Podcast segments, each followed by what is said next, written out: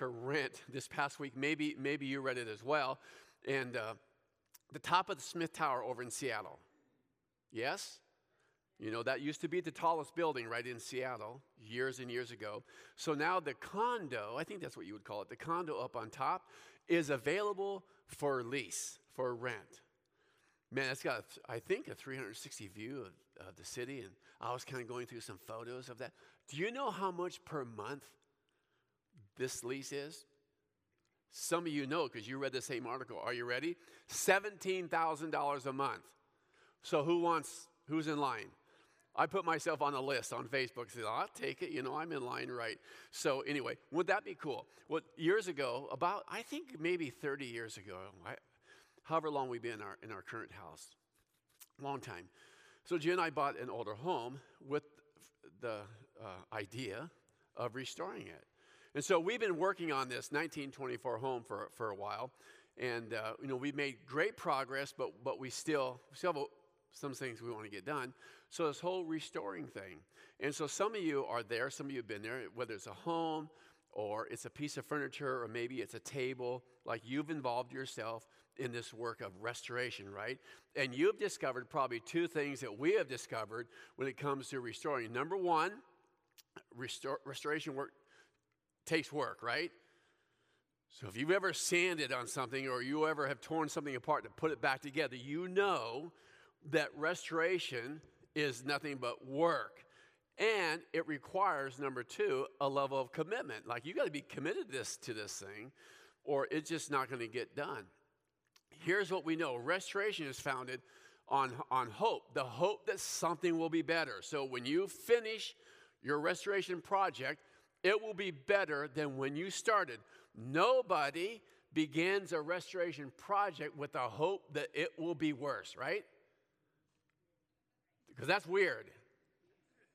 You know, that's just not going to work. So I'm going to restore this table so when I'm done, it will look worse than when I began. No, no, no one does that. We always do it with a hope that it's going, going to be better, hope that something will be better.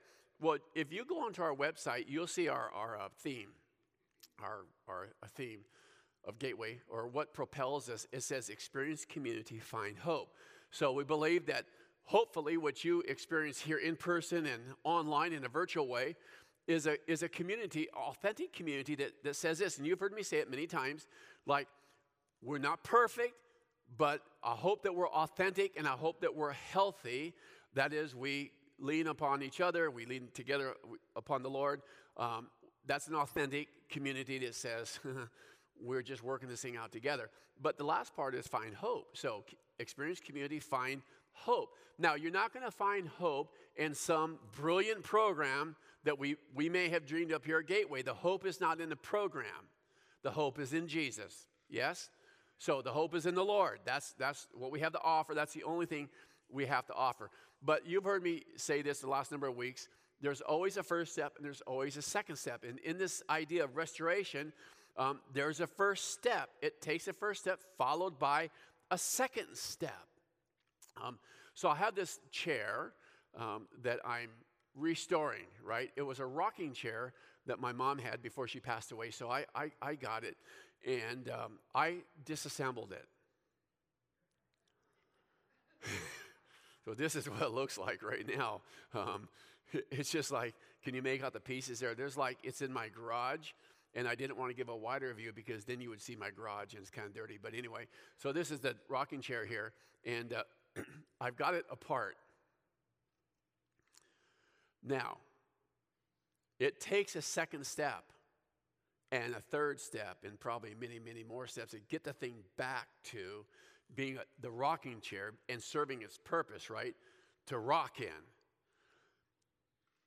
Now, I, I'm having some difficulty, but I will get there somehow, some way, because it takes work, right? And it takes commitment.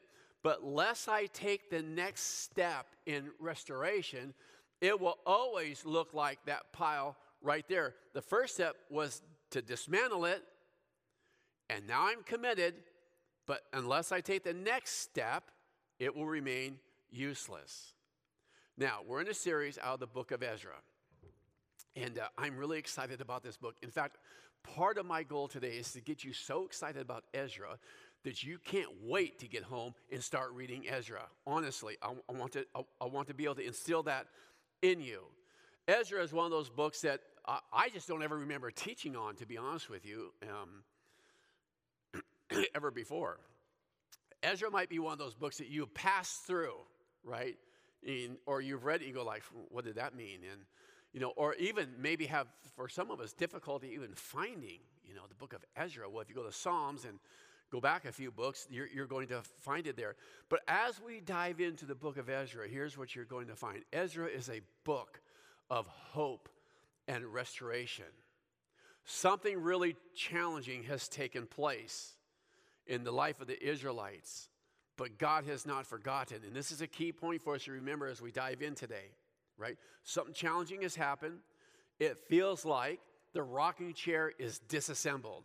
It feels like that when you look at this project of restoration, like there is no hope.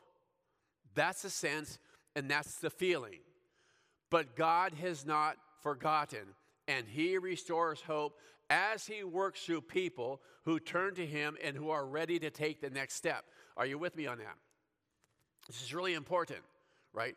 So, God is the God of restoration, and He restores people who are committed to taking the next step in obedience to Him.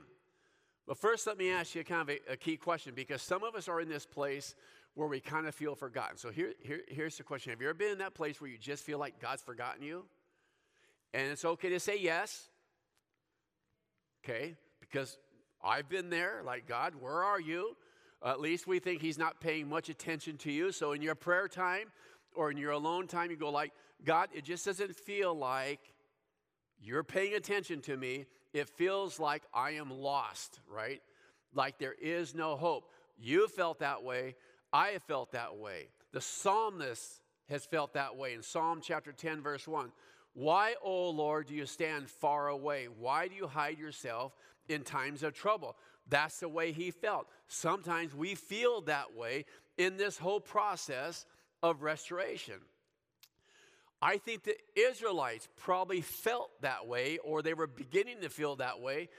We're going to see that, but God had not forgotten them, and God had not forgotten his promise. So, with that in mind, that little bit of background, let's dive into the book of Ezra. And I want to ask, answer the question what's, what's behind this book, this short 10 chapter book that I hope that uh, when you go home, like you start reading and you get into it because it's such an exciting book. And I want you to see that. I want you to experience it. But what's behind the book? Let me just give you this 70 years. Okay, everybody say 70. 70. Online, that, shout it out 70 years. That's behind the book. Why? The Israelites were in captivity um, because of their sin of idolatry and rebellion for hundreds of years, even though they were warned by God through prophets to change their ways. They were in captivity 70 years. For some of you, that's all of your life. For some of us, that's coming. For others, that just seems like a lifetime, right? They were in captivity for 70 years. Do you think it's possible that some of them began to think this God, you have forgotten? Do you think that's possible? I do. I think it is, right? God, where are you? We're in captivity. But God used Babylon as a tool. Now, a tool, his agent to judge Israel for their disobedience. God used them to carry the remnant of Israel into captivity. So that's where they are. That's what's behind the book of Ezra. I intentionally use the word tool because a tool is something that we're familiar with, right? And we're familiar with the with this phrase, right? The right tool for the right, right? So there's a purpose behind a tool. Um, a hammer has a purpose, right? To do what? Hammer. Screwdriver has a purpose to screw in screws and so on like that. How many have ever used a screwdriver to hammer? Oh, yeah, me too. Yeah, my hands up. So, yeah, uh, it just doesn't work so well, right? I mean, the right tool for the right purpose. So, God is using Babylon as a tool to carry out his purpose. It was a tool of discipline, And we're going to see the results of that discipline in Ezra and what happens when the Israelites take a step of obedience to God. That's what we're going to see. This is all background to the book of Ezra. Now, a tool serves a function, right? So some parents, you use timeout as a tool, right? So you go sit in timeout. Now, I learned this morning um, because you know, as a grandparent, like first of all, as, as a parent, um, I, I just don't remember timeout was in our tool bag. Maybe it was for my wife. I don't remember. But as a grandparent, like never. Because you don't do those things to your grandkids, right? Your grandkids can have the, like, put a grandkid in timeout? No, that's nuts, man. That's not even godly. So, anyway, um, okay. So, uh, but God, so uh, I, I heard that time, timeout, I didn't know this. I heard that timeout works this way. Um, parents go yes or no, one minute for every year old. Is that true? Parents are going, no, like 30 minutes every year. You're in timeout for the rest of your life. Okay. Well, anyway, so God used Babylon as a tool to discipline the Israelites for timeout. Are you ready? Of 70 years. That's behind the book of Ezra. That's where they are. To understand Ezra outside of God's hand at work in the judgment or the discipline of a loving God and his promises is to miss two key foundational truths. Okay? To try to understand Ezra, this 10 chapter book, outside of these two foundational truths is really to, to, to miss um, the key, I think. Number one is this God disciplines those he loves, he is a God of discipline. So we talk about a tool being in captivity for 70 years. God did that because he loved his people. Right? So as a parent, when you put your kids in timeout or you discipline your kids, you're doing that because you love them. And some of us get all messed up at this point, right there. We think, like, why would God judge? Because a God who loves doesn't judge. No, it's actually the opposite about that. We're going to see that in a minute. A God who loves us disciplines us. He's a God of discipline. Number two, God always fulfills his promise, so he's a God of promise. Let's look at God's discipline first eh, before we dive into Ezra. Hebrews chapter 12, verse 6 For the Lord disciplines the one he loves and chastises or punishes every son whom he receives. Parents discipline children for disobedience out of love, right? You do. I've discovered in my own life that God knows exactly what tool to pull out the tool bag to discipline me, to bring me back to where He wants me to be. You have probably discovered that as well. But remember, every journey begins with a what step? First step, been talking about that, and every journey continues with a second step. Some of us are under his hand of discipline right now, and we need to understand that, and we need to take a step toward God, not away from Him.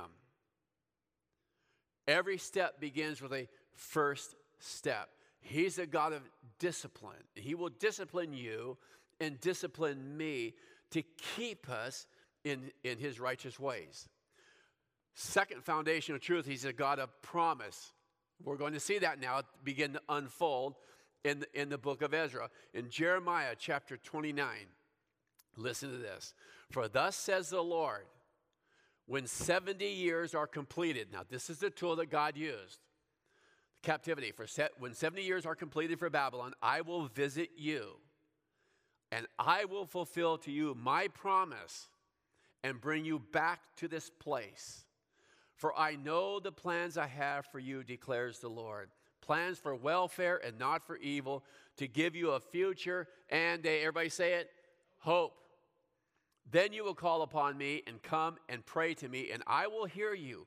You will seek me and find me when you seek me with all your heart. I will be found by you, declares the Lord, and I will restore, is that theme of restoration, your fortunes and gather you from all the nations and all the places where I have driven you. This is God who placed them in captivity. I will gather you declares the Lord, and I will bring you back to the place from which I sent you into exile. So, you understand what's happening here. This restoration would happen on God's timeline as He had promised. Time out for 70 years, but there's a promise. He's a God of discipline, He's a God of promise. God would fulfill His gracious promise to restore these exiles to their land. The 70 year time of judgment for their sins and rebellion would be completed and was part of God's plan to give Judah a hope and a future.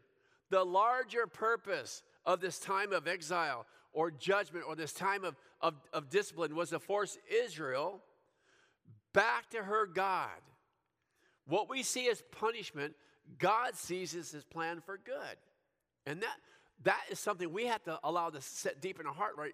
So we sometimes see God's discipline as like, God, you're judging and you're punishing. No, this is God's plan for you. This is God's plan for me.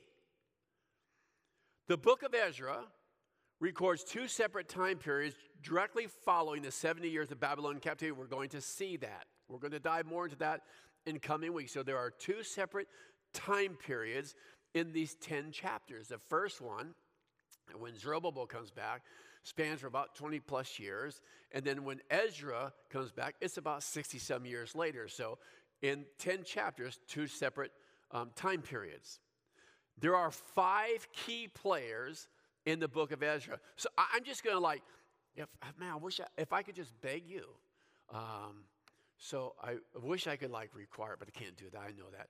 Like read the book of Ezra, turn it, put put it on audio. So this past week, um, I've listened to Ezra three different times. Jen and I listened to it last night as we were preparing dinner together.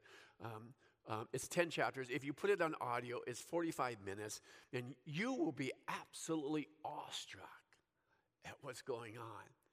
It's such an exciting book. But there are five key players in the book of Ezra. The first three are kings. Number one, Cyrus, king of Persia, chapters one and two. So he's, he's a key player. Going to talk more about him in just a second.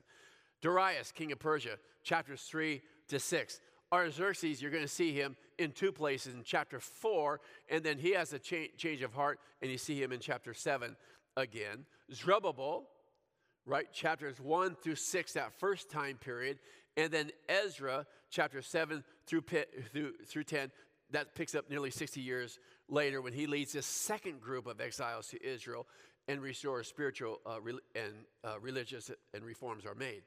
So, what I want to talk to you about today is the first three key players here, and, and just talk about three kings, one God. Now, if, if, I could just if I could just get one little phrase to kind of set deep in your heart today, it would be that, and, and then you understand what's going on. Three kings, how many gods? One God. Three kings, one God. Three human leaders, one God. You're going to see how God works through people to carry out his purposes, to fulfill his promises. One God. Let's look first at Cyrus, chapter 1, Ezra chapter 1. So when you get into it, you're going to read about him. In the first year of Cyrus, king of Persia, that the word of the Lord by the mouth of Jeremiah, now I just read that, right? Jeremiah that the word of the mouth of Jeremiah might be fulfilled, the Lord stirred up the spirit of Cyrus, king of Persia, so that he made a proclamation throughout all of his kingdom and also put it in writing. Thus says Cyrus, king of Persia The Lord, the God of heavens, has given me all the kingdoms of the earth, and he has charged me to build him a house at Jerusalem, which is in Judah. Whoever is among you of all his people, May his God be with him, and let him go up to Jerusalem, which is in Judah, and rebuild the house of the Lord, the God of Israel. He is the God who is in Jerusalem. Now, don't miss that key part. Let's back up just one slide, right? That's highlighted here. That God is the one who did what? I guess it's the next one. I'm sorry. Where we see, oh, back up. There it is right there. Stirred up the spirit of Cyrus. Who stirred up the spirit of Cyrus? God did, the Lord did. This is important for us to understand. 150 years before Cyrus lived, the prophet Isaiah wrote this Thus says the Lord to his anointed, to Cyrus, are you ready? Whose right hand I have grasped, to subdue nations before him and to loose the belts of kings, to open doors before him that gates may not be closed. Just a chapter earlier, Isaiah chapter 44, verse 28, who said, God says, who says of Cyrus, He is my shepherd, and he shall fulfill my purpose. Are you seeing what's happening here? Long before Cyrus was even alive, God says, Look, I have grasped his hand.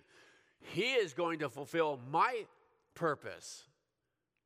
You see, when the Lord stirred up the heart of Cyrus, Cyrus may have thought, I got this really good idea, right? He may have woke up one morning and go, I got this great idea. I'm going to be super nice. I'm going to do all of this. This was not Cyrus at all.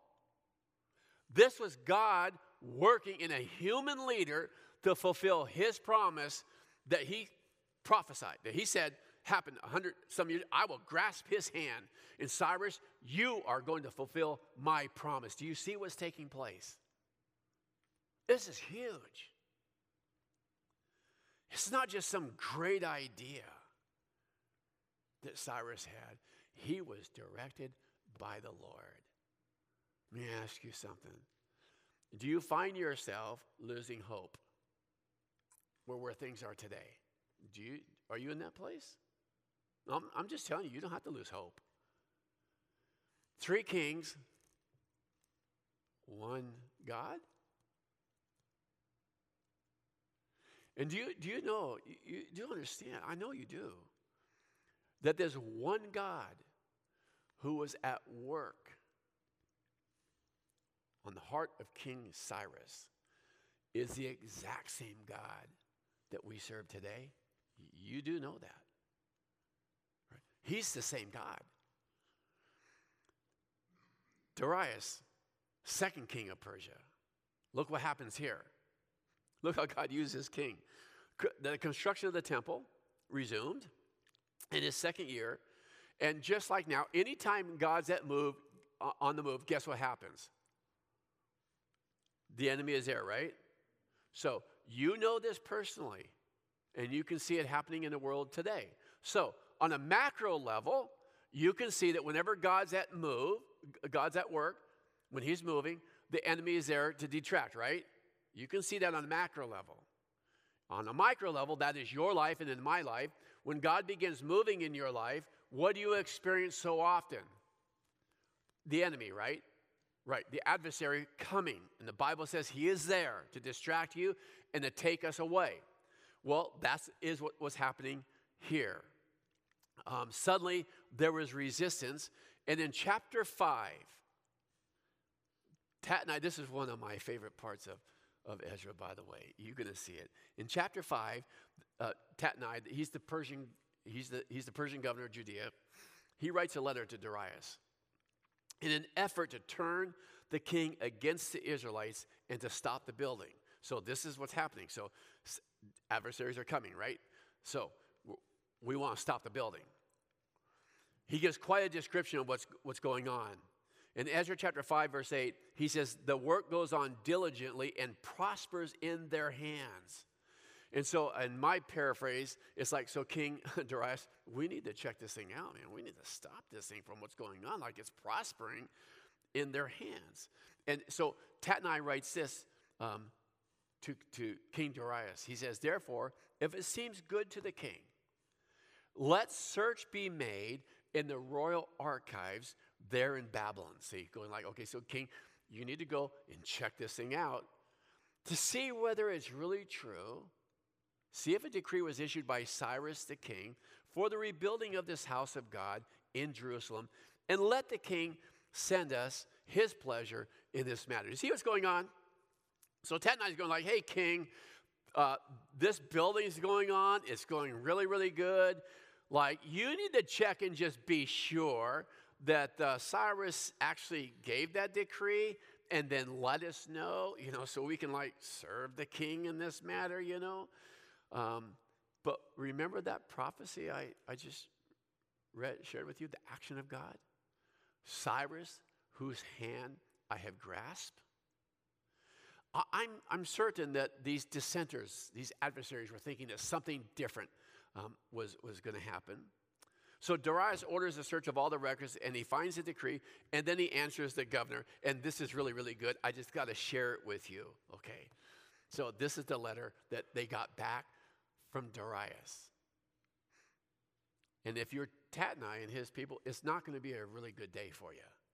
Okay, here it is. This is really good. I love this. This is my favorite part, I think, of Ezra. One of my favorite parts. Okay, now therefore, Tatnai, governor of the province of province beyond the river, Shethar Bozenai, and your associates, the governors who are in the province beyond the river, are you ready? Keep away. Do you love that? Here's a no, keep, uh, keep away from them. Let the work on this house of God alone. It gets better. Let the governor of the Jews and the elders of the Jews rebuild this house of God on its site.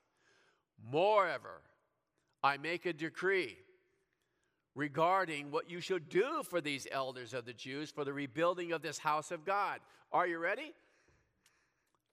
The cost is to be paid to these men in full and without delay. See, this is, this is what it says to me like, my house uh, restoration project, somebody else is going to pay for that.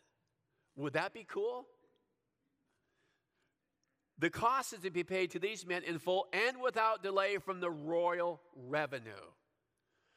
The tribute of the province from beyond the river and whatever is needed bulls, rams, or sheep for burnt offerings to the God of heaven, wheat, salt, wine, or oil, as the priests at Jerusalem require. Let that be given to them day by day without fail that they may offer pleasing sacrifices to the God of heaven and pray for the life of the king and his sons. You see what's taking place? Three kings, how many gods? One God, God fulfilling his promise and going, hey, by the way, this is actually what's going to happen. But it gets even better. I got this verse on the screen for you. Also, I make a decree that if anyone alters this edict, a beam shall be pulled out of his house, and he shall be impaled on it, and his house shall be made a dunghill. Do you love that? Do you see what's going on? May the God who has caused his name to dwell there overthrow any king or people who shall put out a hand to alter this or to destroy this house of God that is in Jerusalem. I, Darius, make a decree, let it be done with all diligence. And if I'm Tatnai and I'm his people, I'm going like, that didn't work out too well. Remember three kings, one God? What are you worried about? He's in control. He's a God of promise. But I said there are three kings, right? Three kings, one God. Artaxerxes, the next one. He had a change of heart, by the way. We're introduced to Artaxerxes in, in chapter 4 when the Israelites are again facing opposition. And what you're going to read is he actually stops the work. He stops the work. But when you get to chapter 7, there's a change of heart that takes place. And what seems to be the best explanation is that God, like, moved on his heart and God changed his heart and allowed the construction then to continue. After a decree where supplies of silver and gold were given and a blessing on the work of the Lord, Ezra writes this in Ezra chapter 7 Blessed be the Lord, the God of our fathers, who put such a thing into the heart of the king to beautify the house of the Lord that is in Jerusalem and who extended to me his steadfast love before the king and his counselors, and before all the king's mighty officers. I took courage, for the hand of the Lord my God was on me. And I gathered leading men from Israel to go up with me. Three kings, one God. Three kings, one God. He's a God of promise. We're going to walk through Ezra in the next number of weeks. And I just invite you every week to kind of join in on this journey. We're going to see what happens when people repent. We're going to see what happens um, when other adversaries try to try to stop the work. We're going to explore it deeply, and I just invite you to join in and invite you to read Ezra. But three kings, one God. Here's what we know God works through people, even kings. Just get that. God works through people, even kings. They may think they're in charge, but they're not. Don't lose hope. Number two, God always honors his word. And he says, when you come to, you draw near to me, I'll draw near to you. So, what's the step that you need to take today? Has God been using a certain tool in your life to discipline you? Maybe. If He has, don't step away, step towards Him. And number three, God forgives and God restores. See, here's what I want you to see in the book of Ezra it's your story and it's my story. We were born into brokenness, every one of us. Every one of us. We were born out of relationship with God the Father. Our lives have been marked by sin and rebellion, but God, the God of hope and the God of restoration, has provided a way for you and me. God is a God of forgiveness, and He will not turn His back on those who seek Him in repentance and brokenness. It's a beautiful story. We're going to pause and we're going to receive communion together as we celebrate the God of hope, the God of restoration. Do you know that you have been restored to Him?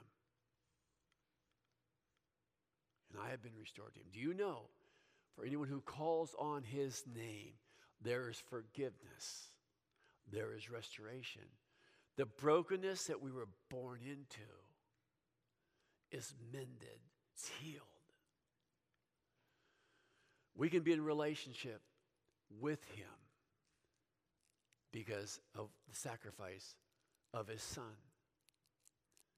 Have you stepped towards Him? And I'm, I'm going to pray. And I'm just going to invite you, for those of you who have not maybe um, taken a step toward Him in relationship with Him, I'm going to pray for you. Now I'm going to invite you um, to trust in Him, to believe in Him. He's the God. But you may feel, maybe captivity is a word that you would even use describing your own life. You feel stuck. God says if we would just take a step towards Him, He is there waiting. I'm going to pray for you. I'm going to pray for the rest of us in person and online who may feel that we're under the hand of discipline and we've been running away. And instead of running away, we need to run towards Him. He's a God of promise.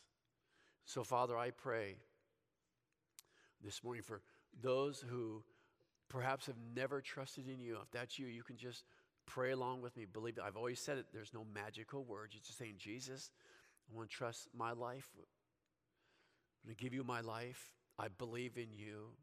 I've been running. And I want to take this step towards you. So, God, ask you to forgive me. I want to serve you all of my life. For those of us who are maybe stepping in the wrong direction, and God's been using some tool to discipline us, and it, it, it's just been pushing us away, and we need to turn around and in repentance come back to Him. And that's you. Let's just do that right now, shall we? And God, I've my life in this particular area, whatever that area is, I've stepped away from you. But today I'm stepping toward you, knowing that you're the God of hope and restoration. And I thank you for it. In Jesus' name. We're going to join together in communion. So if you're online, um, grab your communion elements, whatever they are. They're just symbols. Um, but they, symbols, they symbolize something great. we, something we couldn't do. His body was broken that we might be made whole in every way. He restores us, right? Um, and we come in, to Him in, in our brokenness and our need for Him. And His body was broken that we might be made whole in every way, spiritually, physically, emotionally, whatever it is that we need. So as we take the bread, let's offer our brokenness to Him, saying, Jesus, this is what I'm asking for today healing physical healing, emotional healing, spiritual he- healing. God, we bring our brokenness to you and we receive from you today in Jesus' name. Let's take the bread together, shall we?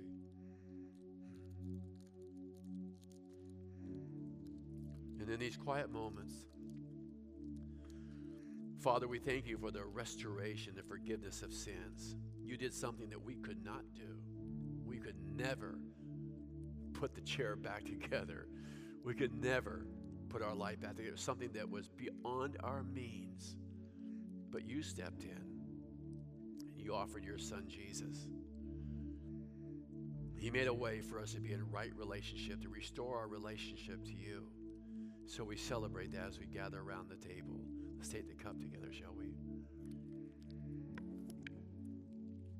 Hmm. Amen. You know, as believers, we can go out every day rejoicing in Him. Amen.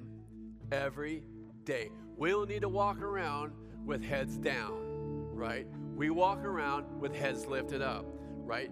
We live and we exist in victory. In Jesus' name, amen. So let's stand together, shall we? And let's join together online and let's just finish by, by declaring.